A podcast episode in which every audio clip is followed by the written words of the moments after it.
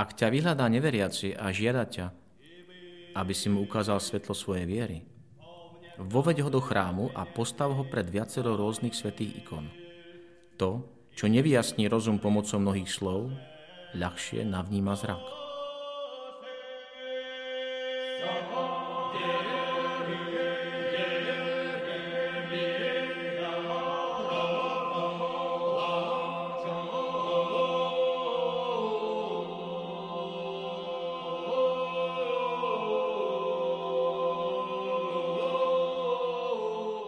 Vítajte pri počúvaní ikonického podcastu.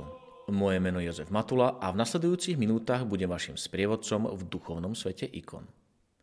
Dnes sa ponoríme do ikony žalmu Chválte Pána nebies. Autor ikony ospavuje dokonalosť stvoriteľského diela, vyjadrenej v rozmanitosti a harmónii stvoreného sveta, ktoré je predobrazom budúceho eschatologického sveta.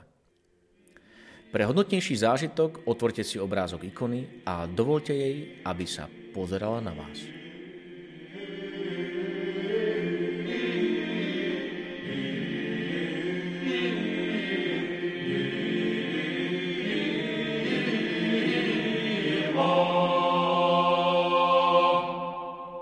Žalmy sa tešili veľké obľúbe v prvotnej cirkvi, ktorá ich pokladala za prameň a výraz svojej viery a svojej nábožnosti.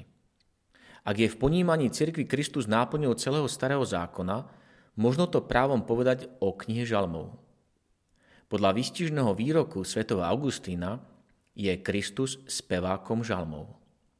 Podľa Kristovho príkladu sa žalmy čoskoro stali modlitbou kresťanov a zaujali privilegované miesto tak v súkromnej, ako vo verejnej modlitbe kresťanského ľudu už v apoštolských časoch.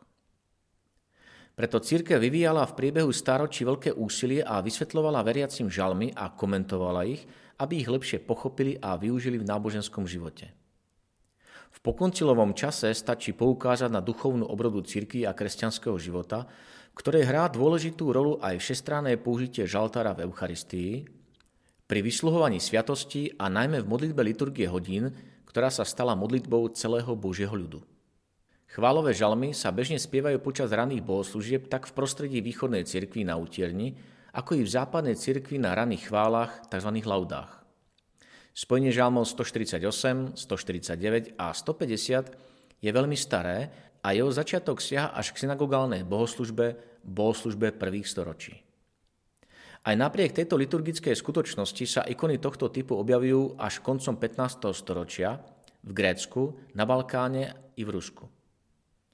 V období 16. storočia nadobúdajú symbolicko-didaktický a dogmaticko-alegorický význam. Zväčša sa takéto kompozície objavovali v podobe nástených malieb, no zriedkavo aj ako prenosné ikony maľované na dreve. Naša ikona interpretuje 148. žalm Chválte pána z nebies. Pozrieme sa na pôvodný biblický text. Chválte pána z nebies, chválte ho na výsostiach. Chválte ho všetci ho anieli, Chválte ho všetky nebeské mocnosti. Chválte ho slnko a mesiac. Chválte ho všetky hviezdy žiarivé. Chválte ho nebie z nebesia a všetky vody nad oblohou. Nechvália meno pánovo, lebo na jeho rozkaz boli stvorené. Založil ich navždy a na veky. Vydal zákon, ktorý nepominie. Chválte pána tvorstvo podzemské, obludy morské a všetky hlbiny, oheň, kamenec, sneh a dým, výchrica, čo jeho slovo poslúcha, vrchy a všetky pahorky, ovocné stromy a všetky cédre, divá zver a všetok dobytok, plazy a okrídlené vtáctvo.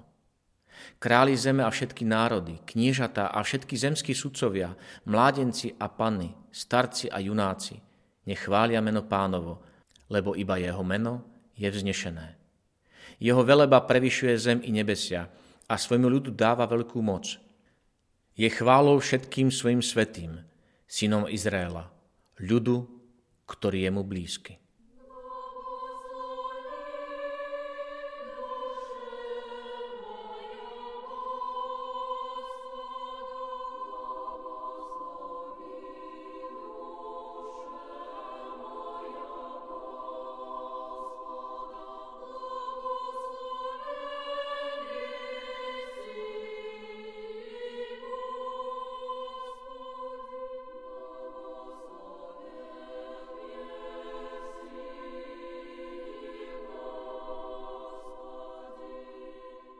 Hornej časti ikony uprostred nápisu je zobrazený pán zástupov Sabahot. Oboma rukami požehnáva stvorený svet. Jednotlivé nebesia pod ním sú zobrazené vo forme klenutých pruhov na spôsob dúhy. Hviezdy, slnko a mesiac a vody ich však prevyšujú. Na tróne v centre ikony sedí Emanuel, ktorý obklopený celou nebeskou hierarchiou, zastúpenou deviatimi zbormi umiestnený v kruhoch. Serafíni, cherubíni, tróny, panstvá, kniežatá, mocnosti, sily, archanieli a anieli. Súčasťou výjavu sú aj štyri trojuholníky, v ktorých sú zobrazení evangelisti, avšak nie v ľudskej podobe, ale v symbolických obrazoch. Sú to štyri živé tvory, konkrétne okrídlený človek, lev, bík a orol, ako to opisuje prorok Ezechiel či svätý apoštol Ján. Tu sa na chvíľku zastavíme pri interpretácii symbolických obrazov. Tieto štyri apokalyptické bytosti boli neskôr svetým Ireneom Lionským prisudzované evangelistom ako ich symboly. Symbol okrídleného človeka patril Matúšovi, orol Markovi, vol Lukášovi a lev Jánovi. Avšak svätý Augustín sa nestotožňuje s Irenejom a Matúšovi priraďuje symbol leva, Markovi človeka, Lukášovi býka a Jánovi orla. Svetý Hieronym zase zastával názor, ktorý pretrváva dodnes a to, že Matúšovi patrí symbol človeka, Markovi leva, Matúšovi býka a Jánovi orla. Toto usporiadanie symbolu objasňuje Hieronym tým, že Evangelium podľa Matúša sa začína rodokmeňom Ježiša Krista, symbol človeka, u Marka hlasom volajúceho na púšti, symbol leva, a Lukáša obetou veľkňaza Zachariáša v chráme, symbol býka, a u Jána nedosiahnutelnými výšinami slova, symbol orla. S objasnením Hieronima sa stotožňuje aj svätý Gregor Veľký, ktorý pripúšťa aj objasnenie symbolických zobrazení evangelistov so zreteľom na samotného Krista. Ten sa vtelil a prijal podobu človeka, symbol človeka, obetoval sa za nás, symbol býka, zničil okovy smrti, symbol leva a vstúpil do neba, symbol orla. Podobne pre jeruzalemského patriarchu svätého Sofrona je lev symbolom Kristovej vlády a moci, bík symbolom Kristovej kňažskej služby, človek symbolom Kristovo vtelenia a orol symbolom zostupujúcej moci Svetého Ducha. Po oboch stranách sú zástupy svetých a všetkých stavov. Apoštoli, proroci, pravodcovia, králi, blažení, kniežatá, mládenci, panny a deti – ktorí sa v modlitebných gestách obracajú ku Kristovi podobne, ako to môžeme vidieť na ikonách posledného súdu. Po pravici Krista v ľavej časti ikony je na čele zástupu presvetá Bohorodička a oproti nej po ľavici Krista svätý Jan Krstiteľ. Privádza zástupy svetých ku Kristovi. Toto usporiadanie nápadne pripomína rozšírenú verziu ikony Deesis ako symbol modlitebného príhovoru k Bohu za všetkých, vyprosujúc ľuďom milosť a odpustenie hriechov pri poslednom súde. Spodnej časti ikony sa nachádza pozemská krajina, uprostred ktorej sú hory a všetky kopce a celá priepasť s libanonskými cedrami. Medzi nimi sa pohybujú zvieratá. Svet fauny je zastúpený zvlášť v rôznorodo. Sú to zvieratá známe, koza, medveď, jeleň, exotické, slon, lev a je fantastický svet – Celé nebeské stvorenie je zjednotené v miery a uctievaní, podriadené všeobecnému plánu stvoriteľa. Kompozícia tvorí priam katedrálny chrám. Zastupy všetkých stvorení sa zhromažďujú v mene Krista. Večná modlitba, jednota neba a zeme okolo spasiteľa sú znamením prichádzajúceho nebeského kráľovstva, postaveného podľa zákonov božskej múdrosti. Kompozíciu ikony možno považovať za obraz obnoveného vesmíru, ktorý sa vrátil do raja.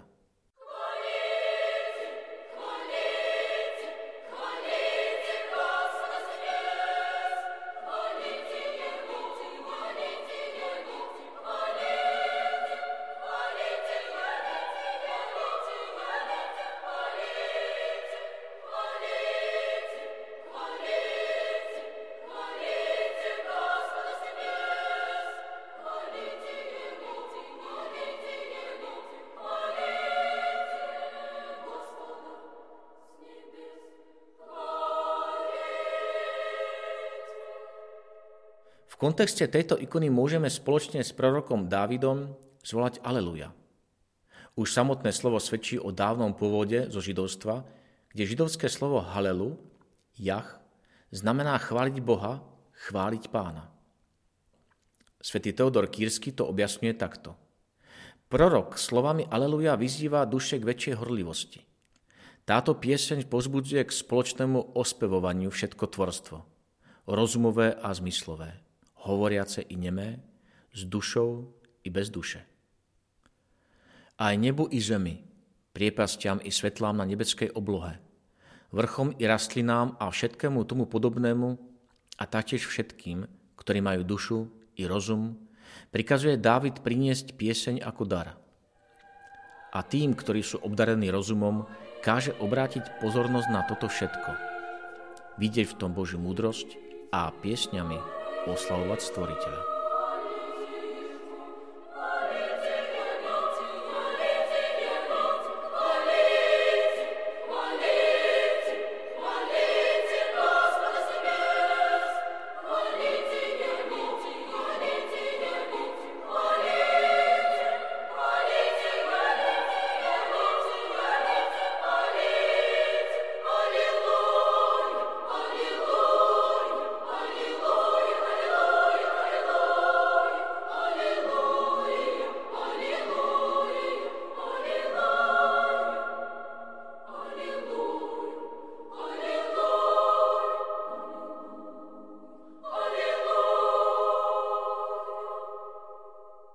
Ďakujem, že ste si vypočuli túto epizódu.